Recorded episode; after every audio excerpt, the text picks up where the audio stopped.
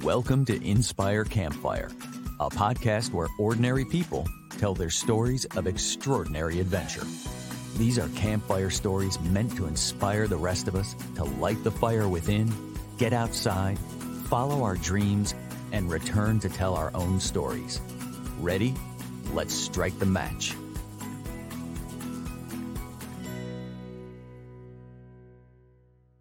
Welcome to the show. I am your host, Scott Wurzbacher.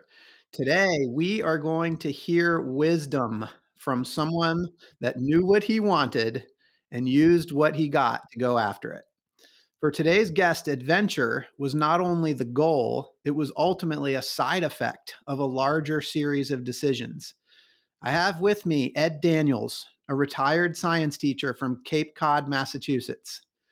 Back around the year 2000, Ed and his wife Nancy put several life pieces together to create a new life for themselves by forcing retirement on themselves using what they had to make it happen. And then going on to experience 12 magical years of adventure in nature. There's so many lessons in what we're going to hear today, and I am personally ready to just soak up the conversation. Ed has been a lifelong fan of the active lifestyle. He enjoys running, hiking, biking, and sports. And in retirement, he's found himself doing more of what he loves, which includes playing guitar, photography, and writing.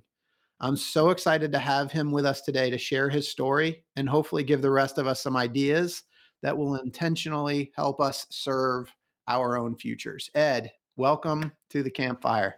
Hi, Scott.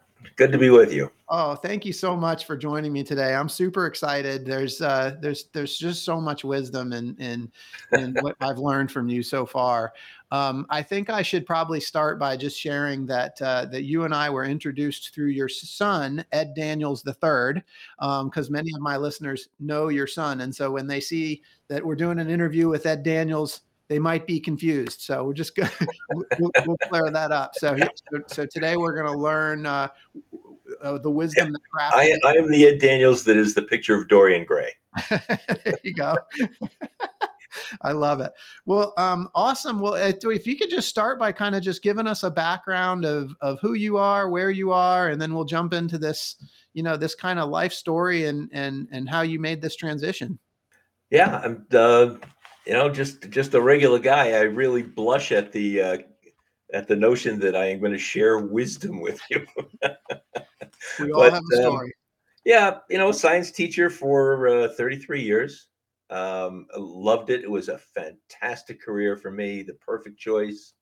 Uh, I was learning my entire life. Uh, the last classes that I took, I was 50. Um, nice. You know, always always changing uh, stride uh, when it comes to the science education part of it. Um, you know, in my career, every five years I'd get a little bored with something, and I'd uh, ask my administrators if I could start a new course, and they were always willing to let me go and have my lead.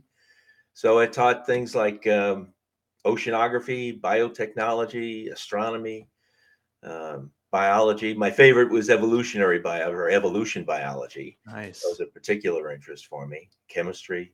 Uh, it was it was a very interesting career.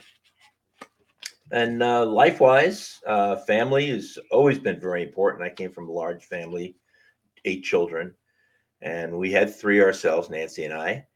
Uh, we have 10 grandchildren now, wow. and they are a big part of our lives now as we settle in for the latter part of our ex- our uh, experience and exploration in life.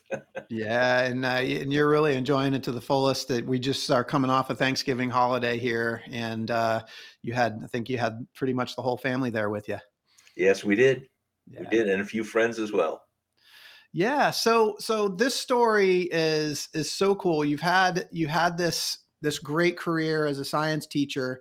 Um, but ultimately, a point came in your life where you put several puzzle pieces together. And, and the way that I saw this when you explained it to me was you sort of forced retirement on yourself. And the way that you did it was super unique. Um, the way you brought a couple of different pieces together.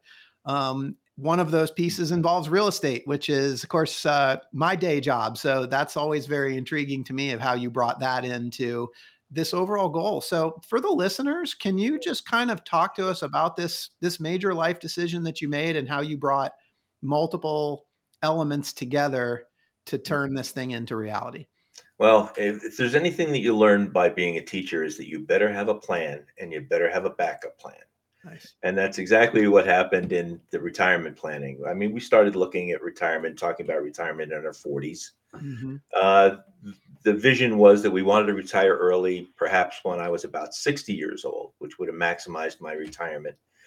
Um, teachers don't make a, a boatload of money, um, but we scraped and scratched and uh, made some real estate investments actually uh, that paid off for us nicely. And uh, I worked every summer. If uh, not uh, painting houses, I was doing projects, major renovations around our own home, you know, save a little bit of money. So, anyway, the pieces were coming together financially, and we knew how much we needed to live with. Mhm. So, there was a number there. Um, so, we started putting it all together and said, yeah, all right, we need a certain percentage of my retirement income. Eventually, Social Security kicks in. So, the financials were a big part of the decision. Yep. Um, and then the state of Massachusetts, in his eternal wisdom, decided that they were going to try to retire some of the old, higher paid teachers and gave us an extra five years of longevity in the retirement system. Bingo. Can't turn that down. So, um, you know, we looked at what we needed, we looked at what we had, we looked at what how short we were, and uh, decided that you know sell our our first home, uh, move down the Cape into our vacation home, and rent it in the summer as we traveled, and that we would use that income from the rental to pay for our trip and supplement uh, our income until Social Security kicked in and uh, and we'd be fine. So we figured we had to do that for five years. Yeah. Nancy had just finished her banking career. Um, she, her bank had just been bought out by a, a larger bank, and she was going to have to have a, a change in her job. Mhm. So uh, it looked like uh, the timing was good. And we decided after checking with a financial planner, okay, everything's lining up. We can do this. Uh, and I think that, you know, the primary element in all of this is that we had, had not just anticipation, um, but we had a goal. And we were very careful in, in making those plans that we'd be able to reach that goal, anticipating there would be some uh, some hindrances.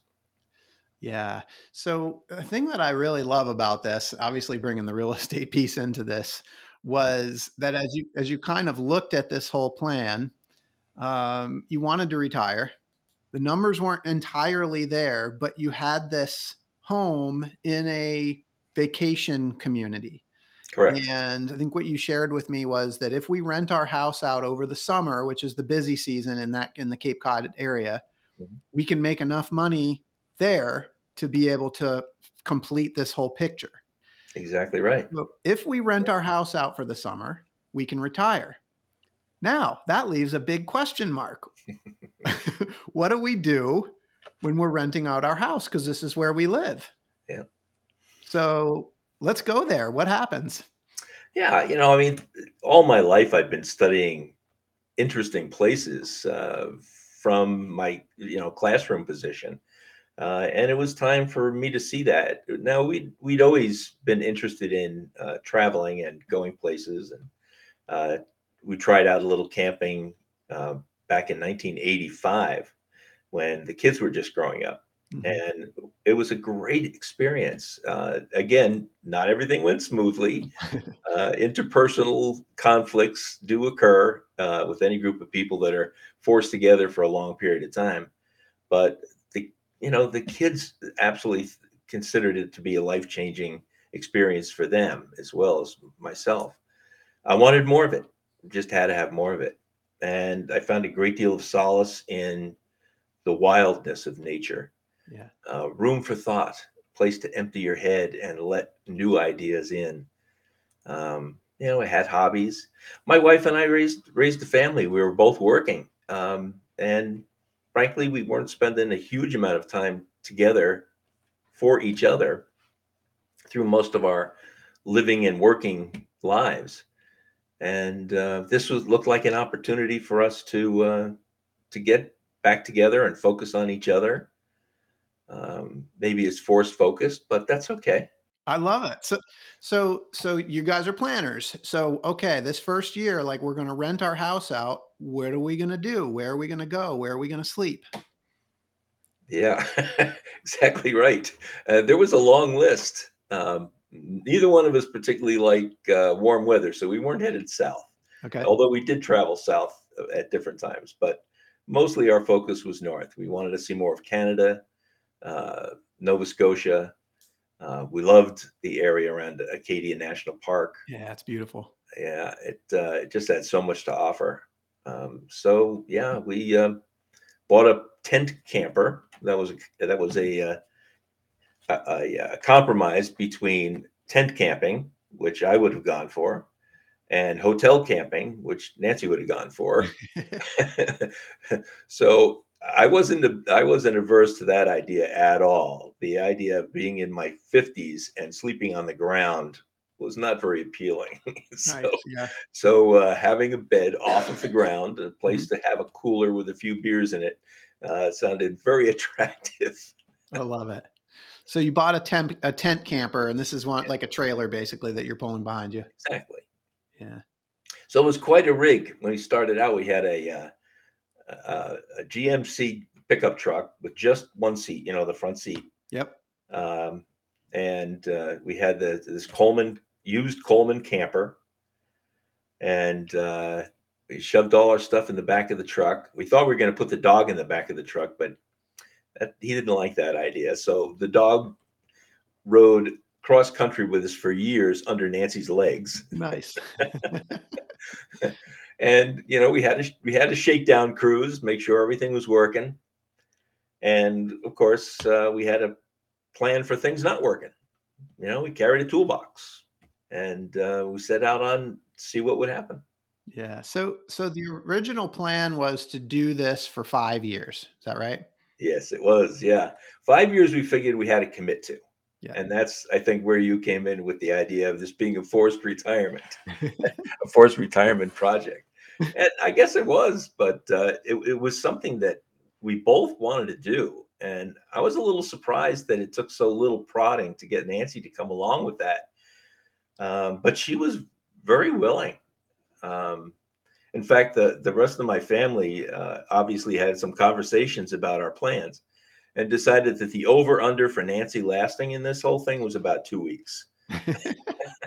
she proved them wrong, huh? And as it turned out, after 13 years, I was the one that pulled the plug on the project. Oh wow. she loved it.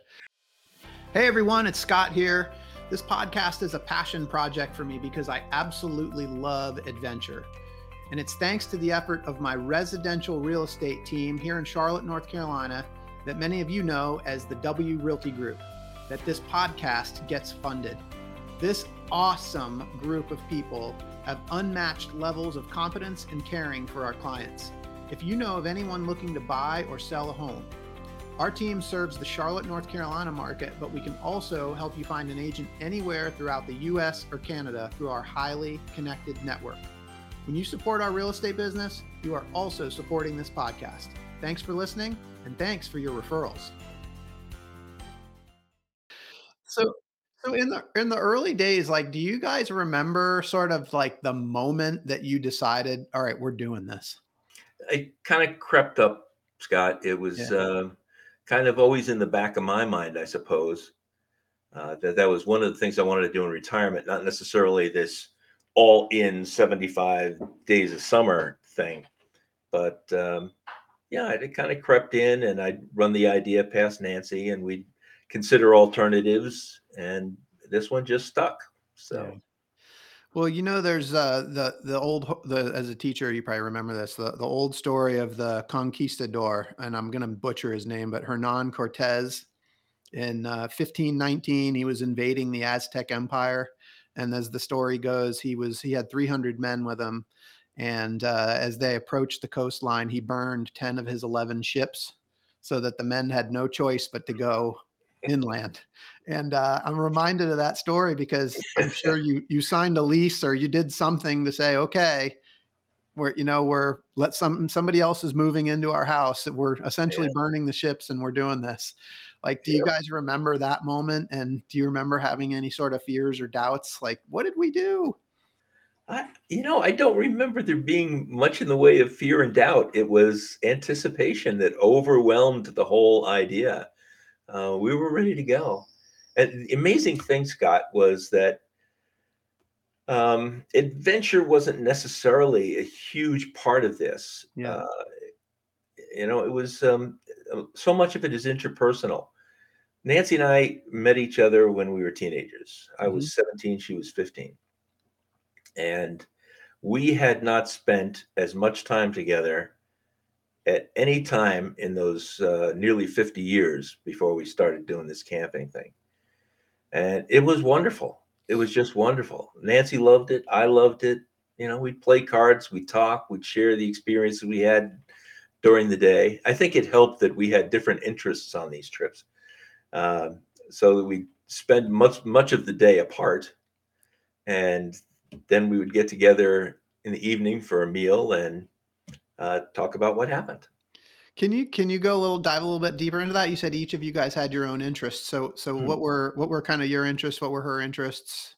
How how did you guys do that? One of the things we carried along with us was uh, a canoe and later a kayak. Uh, I had we had bicycles. We had a tandem bicycle starting out with, and ended up with uh, a couple other bicycles. Uh, fishing gear for me, hiking gear, GPS, that kind of stuff. The thing you need to to wander around in the woods. Yeah. and Nancy was into genealogy, and it's a very time-consuming project. And she was collecting a great deal of material and needed time to organize it. So these trips were uh, partly designed to give her the time to do that sort of thing. She would go to libraries, connect to the internet, and uh, do some research. And in the evening, she'd come back and let me know if she found any dead relatives. Nice. That's very cool. Yeah. Meanwhile, I would share my photos and uh, tell her about my hikes and how Buddy or Monty and I uh, made out. Was uh, my hiking companions were canine, Yeah. and uh, that's how it went for 75 days a year. Of course, obviously, there's the travel in between, and that was always fun too. So so this went on. So the original plan was to do this for five years, but obviously it went on for 12, or I think you even said 13.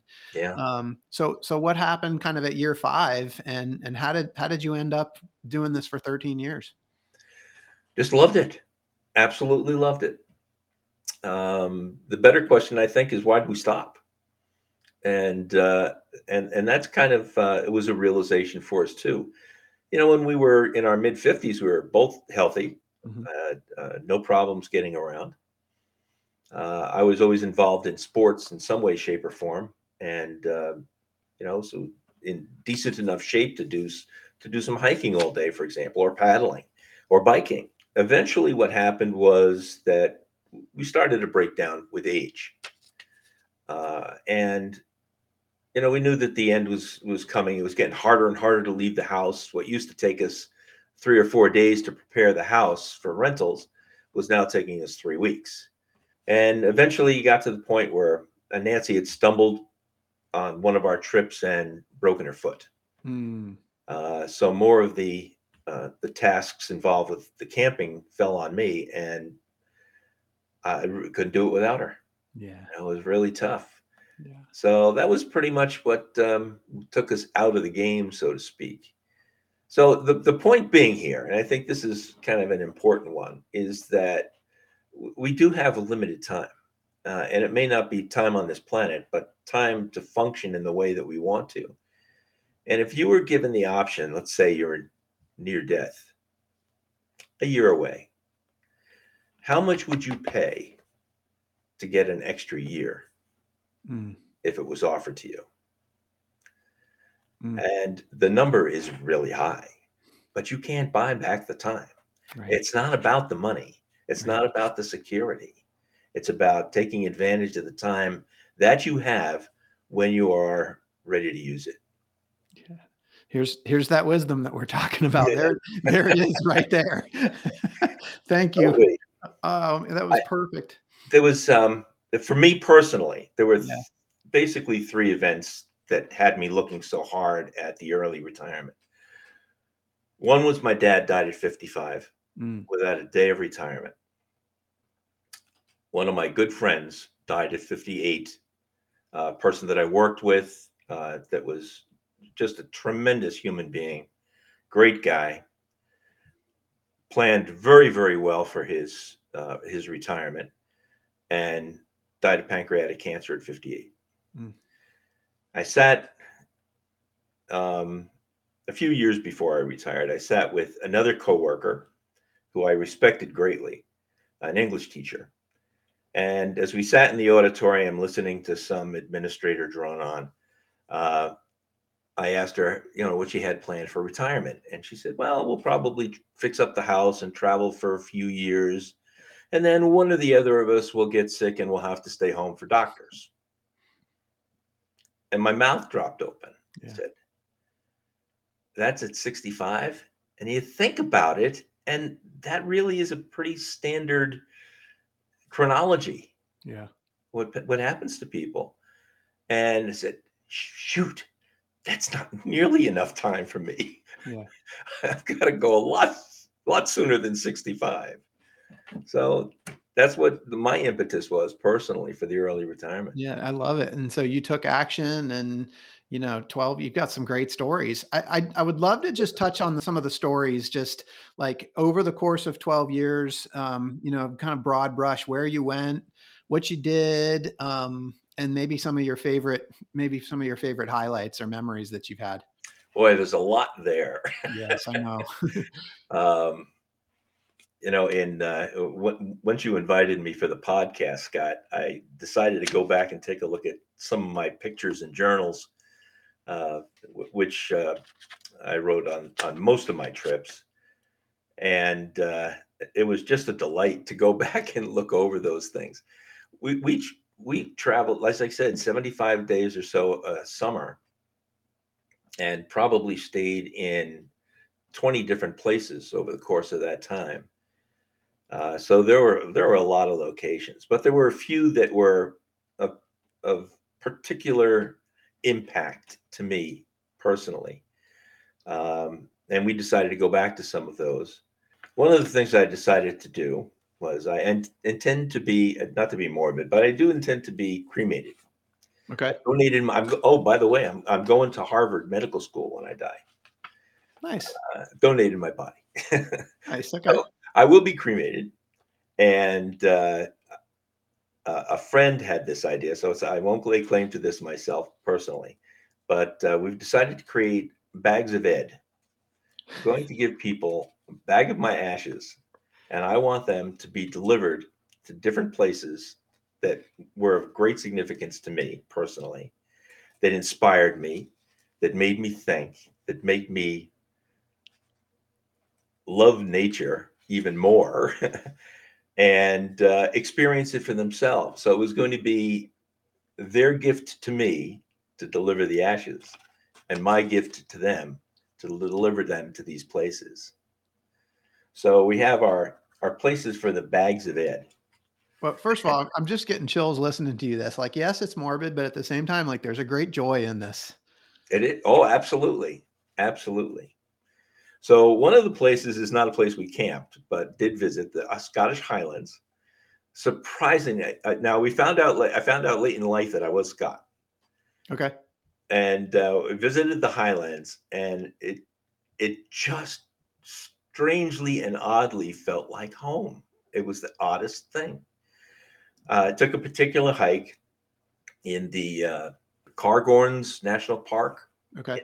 In the Highlands and uh, just just it was just one of those in, in um, walking along and your feet squish into the moss and release some water as you're walking. And there were the sounds and the smells and the the air it was really unique. Uh, I met a I met, met a young man up there at the at the peak Uh, and we sat there and told stories for over an hour, sitting there in the in the shadow in the lee side of this huge cairn that was up there. Uh, and he told me stories about Scotland and where he lived and what he did. It was it was just an amazing experience. So real quick, you mentioned like you had this odd feeling that you were at home. I just wonder, if, can you like explain that a little bit deeper? Um, like what that feeling felt like? Wow, this there was there was a quiet joy in it. Um, it was a feeling that that didn't come from anything necessarily physical, but seemed to rise up from the whole area, the view, the sound, the smell. Um, were all a little part of it, but somehow there were, there were voices singing. I don't know, it was that kind of thing. Like yeah. I know there was no sound being made, but there was just something about it that uh, it, it's uh, it's kind of otherworldly. It's literally, literally inspirational. Yeah, and that's what. It, and there were more than one place like that. There's a word that I love talking, uh, bringing up on this podcast. It's the word awe, and the the dictionary definition is a reverential respect mixed with fear and wonder. And I'm curious if that's a little bit of what you felt. absolutely. Yeah. Yeah, absolutely. Yeah. Yeah. I love that. Fear and wonder. I you know that that's a that's a really odd mix mix, Scott, but it is absolutely dead on. It seems that those places that you love the most have to be tainted with a little bit of fear. Uh, uh and I would call it awe more than fear, but I don't know, risk. Yeah. Maybe there's something in that an element of risk that's involved that just heightens the senses to that to that kind of inspiration. Yeah, I think there's a smallness that you feel when you're out in nature and you're just kind of exposed to the elements in the wild. And, you know, I think that's where it wells up in me a little bit. Yeah. So we went to the Scottish Highlands. What are a couple of other uh, yeah. other highlights? There's a, a place in Maine, in down east Maine, called Cop- Cobscook Bay. Quietest place I have ever been in my life. Um, couple of trips out there Love being out on the water. There's about a 20 foot tide out there. So you literally ride this river of water as it washes in and out of the bay. Um, and here's your element of awe and fear. Yeah. when you're riding the tide and you know there's a waterfall, literally a waterfall at one end. Wow. it does keep you keep your attention but you know, it was just it was just so fun. Uh, one of the things that that I noticed in that trip was first, it feels like cotton in your ears, but secondly, the sounds travel over the water from a mile away that sound like they're ten feet away. Mm. I literally could hear the one inch long glass shrimp jumping out of the water. Wow. Yeah, it was it was just a great experience. I love that that just you said that it was the quietest place you've ever been, and I that just that struck me when you said that.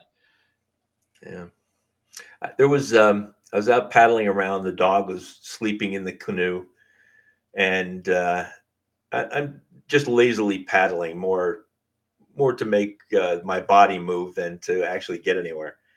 And I hear this, and I thought, I know that sound. And I look behind me, and about 25 feet away is this big old horsehead seal. And it kept creeping itself closer and closer, taking a look at me and the dog, paddling along in his in his space. and I'd never gotten so close to a seal in my life. Uh, now I've seen plenty of seals, but somehow this one that seemed to be following us and inspecting us seemed to be enjoying the ride as much as I was. you know, I, I'd love that your dog was was out there with you because I somehow I find like that seals tend to be like the dogs of the ocean. Mm. Like they just have this sort of puppy, playful energy, and they're just sort of curious, and they kind of come like. There's just, just something about a seal that reminds me of of dogs as a companion. Yeah. Yep. True enough. Yeah, I love yeah. it. So you sent me a bunch of pictures, and we'll definitely put a bunch of them in the show notes. The, I, you know, I definitely noticed a whole bunch of pictures in um, looked to be the Canadian Rockies. Yes. Um, yeah, and just some beautiful mountainscapes. Yeah, so all-time favorites. Um, the Canadian Rockies are not to be missed. I don't care how you travel, train, bus, car, hike it, camp it. You, it's it's got to be on everybody's life list. Yeah. It's just the most stunning and inspirational place that uh, I have ever been, uh, bar none. Uh, and in terms of what it's meant for me, uh, there was just some some of the most amazing hikes. I mean, many of these hikes were above the ice line, so you'd be up there, and uh, you know, ten thousand feet, looking down onto the glaciers as you're hiking along, past a sign that says "Trail ends here," and just keep going. Yeah. You know? No, no way to get lost. Hmm, yeah, there was a way. A little bit of fear. Adds to the moment. We did a trip out to the Canadian Rockies at one point, and one of the biggest things I remember, and this kind of goes to your love of photography. I found out there that, you know, no matter what I did, I couldn't take a picture that captured the essence of what you see when you're there in person. Yeah. I- I wonder, as a photographer, how you how you experienced that. Yeah, it's it's more of a prod than it is a representation. It it it cues you into what the experience was like to see the place again. Uh, and it I think they're absolutely necessary to do that. Uh, interesting thing that I that I discovered about uh, neuroscience is uh, in, in the study of memory. Our memories are not solid. Our brains are uh, very plastic and our memories change and fade and are reshaped every time we think of a place every time we think of a person or an event we recreate the memory Mm, in a new form and pictures are a way of holding on to the original memory that a memory without that kind of substance uh, just doesn't have so when i take the pictures they're there really just to bring me back to a closer touch to the place than I had later on. I love that so much. We had uh, a guest on the show many episodes ago, Mr. Bill Barty, and uh, and he told me that somebody once told him that an adventure is eighty percent anticipation, twenty percent recollection, and a dose of reality. And and it's true. I mean that you know the trip itself. Oh, you've been reading my, that. my journals, have you? Oh, you said, you said it too. You maybe you were the one that said it to him. Um, but I think what you're talking about with the pictures is the recollection piece. yes. Yeah, Exactly trying trying to capture that. Let me tell you about let me tell you about two of my uh, my experiences in the Canadian Rockies, and there were there were so many more, but two in particular. One was um, I, was I was headed off on a hike from uh, what I think they call the tallest falls in the Canadian Rockies, the Takakkaw Falls, and uh, it bordered on Yoho National Park in Canada. It's Okay. part of that whole necklace of uh, fantastic Canadian national parks, uh, including Banff and Jasper and a few others. Anyway, Yoho uh, started out in uh, probably my favorite name for a river of, of all time, the Kicking Horse Pass, or the Kicking Horse River. Thought that was awesome. So we start off from the Kicking Horse River, and I'm going over the Burgess Pass to um, a lake, Emerald Lake. Now, Burgess is the home of Burgess Shale, and for an evolution biologist, this is holy ground. Okay. This is where they found some of the oldest fossils on the planet. Uh, so here I was going to climb over this uh, pass and uh, get down to this beautiful alpine lake. And Nancy was going to meet me meet me there because the lake did have uh, road access. So uh, the pass contained uh, 55 or 50, 50 58 switchbacks. Pretty rugged climb, That's a lot. yeah. several thousand feet in elevation. Yeah. And at 58, uh, that was significant for me. Mhm. 58 pa- so 58 switchbacks at 58 years old. Yes. So with each switchback, I went back in time. Oh. I marked each switchback with a year of my life and reflected on it as I walked along. It was just miraculous. It was just so fun. Remembering the people, the places, and mostly the people, the stories, the events of my life as I went up there uh, to take a look at uh, some of this Burgess Shale. Now, the element of awe and fear. I climb out onto a ledge that had exposed shale. And I'm up there tapping away at the rock and breaking some of it open, not really expecting to find anything. It's been worked way more than I could ever uh, uh, do it. So I'm up on this bridge and I, I decide I'm going to peek over the top of the ridge, and there is Emerald Lake down below me, just absolutely beautiful. But um, I can't see the cliff below me. So I finally decide it's uh, it's not the best place in the world to be. So I, I start climbing down and I look back at where I was.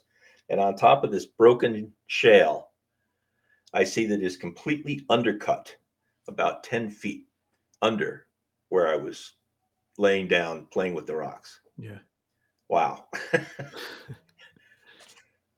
another another hike that I took was um, um, called the Ice Fields Trail. No, yeah, the Ice Fields Trail. Okay.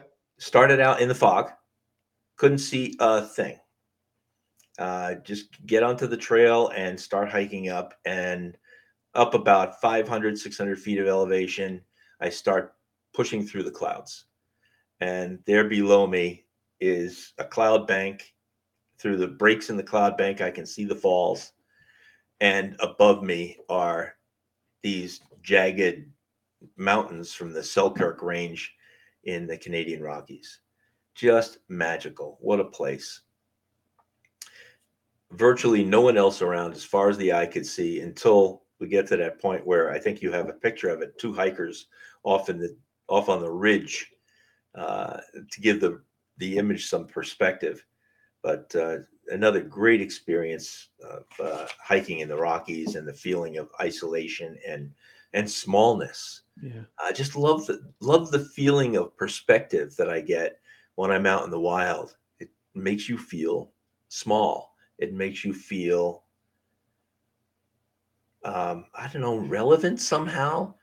Uh, that you're spying like a fly on the wall. You're It does. spying on the Yeah. world.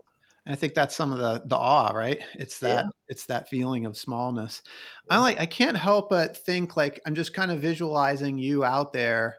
Um, and I want to ask you like what happens to you when when you're out there. But I like what I'm getting from you is you're taking these physical adventures and then you're bringing into it like an element of introspection, like this this whole idea of the 58 switchbacks at age 58 and what you did while you were out there. I mean, that you must have known in advance that there was 58 switchbacks. Like, okay, I'm going to do this At the trailhead.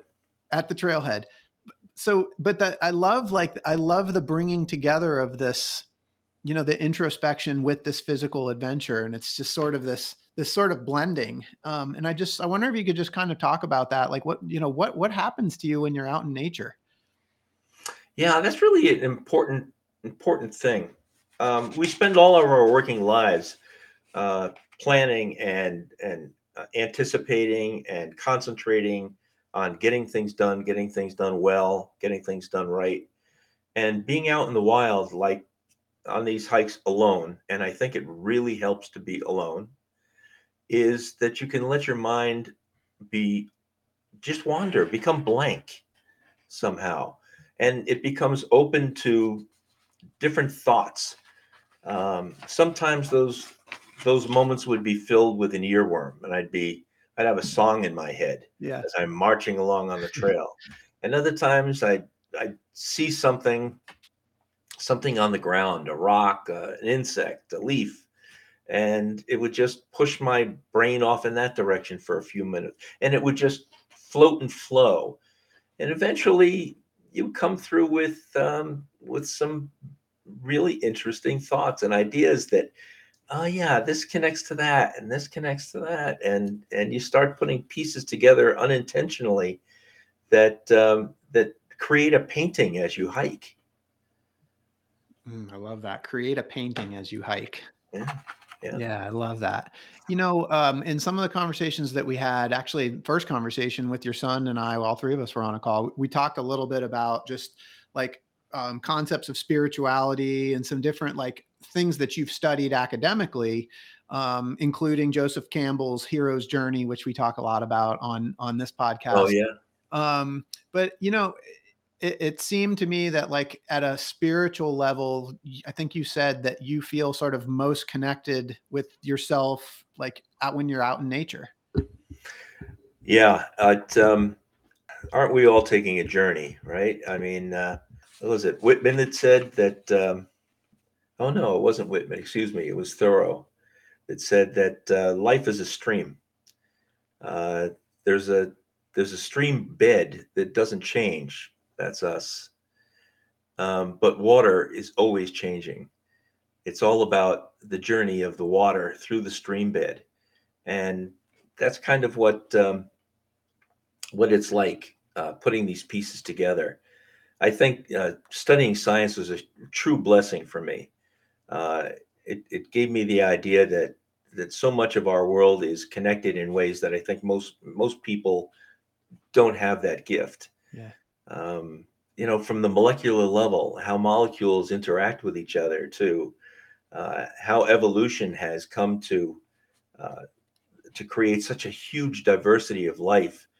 You know, everything from slime mold to human beings share so much, so much. We have so much in common. It's crazy. uh, and to see how these things have all adapted. Another thing is the the whole idea that you know another idea that came into my the pinnacle of life, human beings, the pinnacle of life, God's greatest creation. Yeah, yeah. I, I don't buy it. you know, I look at the things around me and go, that bird can sit in that cold water all year long without a coat, without a wetsuit. I can't stay out here for an hour. Yeah. and he gains such respect for other living things and how they've interacted with the planet and their environment. Uh, it's it's really in, such an enlightening experience to to focus on those things and let your mind drift off in that direction. Yeah, I love that. And I think that your your background in science, I mean, I'm sure that it's it's contributed to this whole experience. And and so I I, I do kind of want to uh, before we run out of time here, I, I do want to kind of touch on this idea of you know like your career as a science teacher and then this transition into retirement. And i'm just curious like sort of for the listeners like if you've experienced any sort of shift like from a mindset standpoint from from sort of those working years into retirement into this whole experience of the adventures that you went on and and maybe how your sort of mindset has has changed or transformed during that time and and you know kind of in line with this whole idea of the hero's journey Yeah, the, in in in the working years, you're raising kids. You want you want success. You want results. You want you want good kids. Uh, so you you're working hard at that, focusing on them, and you're working hard at your job. You want success there. You want to be secure financially. You want to be appreciated. Uh, you want to do a job well uh, to be successful. That makes you happy. But I actually in retirement things got a little bit more selfish, I think, in a way. Now I can focus on myself, a couple of people, you know, family, close friends, um, and you you've gained a perspective on where your place is in that whole uh, dynamic. So um, yeah, it's very different. Uh, I feel much more relaxed in retirement, uh, not just because there were so many pressures in the job, but just with my own, with myself, with my my own view of life, uh, my own position uh, within the family, my own value with uh, with my wife, and how how I value her, are all things that I've been able to focus on a lot more in retirement. one of the things I discovered, Scott, uh, when I was going through my journals, and uh, my son was enlightened enough to save some of my email stories that uh, I sent out to them when I was traveling. And he put them together in a, a, a homemade book uh, that that I call um, "Sunset in the Rearview Mirror." Nice. And uh, going through them, I came upon one the other day in particular. This one I call the uh, the secret of life. And I, I wonder if I could take a moment just to read a little passage from it. Yes, please. Love that. So we were we were uh, accidentally camping in Makoshika State Park in Montana. This is in the southeast corner of Montana. It's the Badlands. Yep. And we'd not been there before. Always pretty much uh, intentionally avoided it because it didn't seem like there was anything there. So we, we finally get into this place and it is empty.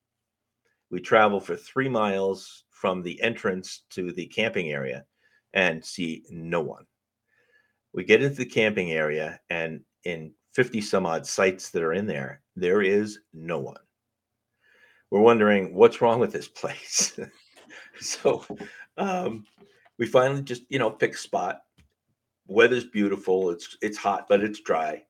Uh, and uh, we we go to bed and the wind picks up and the wind picks up and the wind and our tent camper is flap, flapping all over the place. So we have very interrupted sleep here. Then we see these lights uh, flash across the hills behind us. And then they sweep our camper and go around again and again. And in our sleep stupor, I'm thinking, oh my gosh, what are we being invaded by aliens? and the next morning we wake up and there next to us, right next to our camper, is a caravan. I said, Great, these alien beings travel through countless miles of uh, light years of space, and they're traveling in a caravan. Out pops uh, this little old man uh, and this uh, little old woman, Dallas and Leo. Turns out that they've been married for 63 years. They've been high school sweethearts, were married as teenagers, and were retired since Leo was in his mid 50s. Any of this sounding familiar? Yeah. They came to visit Cody, Wyoming for their 28th visit. 28. They traveled in not their spaceship, not a truck camper, a tent, or a mobile home, but a caravan. Well, in talking to Dallas and Leo, we come to find out that uh, I have a lot of questions for them. Said I became utterly resigned to listen to listen to them and hope that somewhere my questions could be answered. What is the secret to staying together for so long? How did you cope with marriage and children as not much more than children yourself? What have you done to keep retirement interesting? What have been your greatest hurdles? How can you travel and why? What the hell do you camp in a caravan for? As their words poured out, it became white noise. There was a second telling of the story about the drug addict grandson who took advantage of them. There's the $3 racket Kmart story and the list of fun things they do at Walmart. It eventually dawns on me that the details of the stories are not the answers, it's how the story is being told. Leo's self effacing and defers constantly in his reliance to Dallas. Somehow you begin to sense that that is that it is she who needs Leo. Despite the frail body and gentleness, he keeps them from folding under the pressures of nine medicines a day and each family crisis, stretching money and their eh, mental fitness. Dallas busies herself tending the daily needs, and Leo warns her to work less and limps around on his two bad hips as he, as he tries to help. There's no complaining, only two people trying to find their way to help each other. Dallas starts a story and gives Leo a cue to finish because it makes me too upset. Leo takes over for a line or two before Dallas, now recovered, gets to complete the tale. The transition is seamless. They both smile easily, laugh at the parts of the story that they have doubtless heard and laughed at a thousand times before. For two days, our adopted alien companions pour their conversations on us. My questions go unasked, but within the blanket coverage of their verbiage from these simple, wise, and ancient beings, the answers come. You can always make do with less if you do it with good cheer. Laugh a lot, especially at yourself. Take joy in the things that you like and damn the opinion that Kmart sucks. do what you have to do, do your best, and move on. Not everything is your fault or in your control. Be joyful. Take care of each other. I finished reading that last night again. and three of us were covered in tears. it just had so much more meaning reading it now than when I wrote it. I don't know, what was it, 20 years ago, 15 yeah. years ago? I'm thinking that, now, needs, that needs to be in a public. We are Dallas and Leo. yeah, it's amazing, and that that needs to be in a book for other people to read. That, that this is incredible. I love that you just shared that, and I hope that you'll share that with even more people. Um, I would love to get my hands on those journals.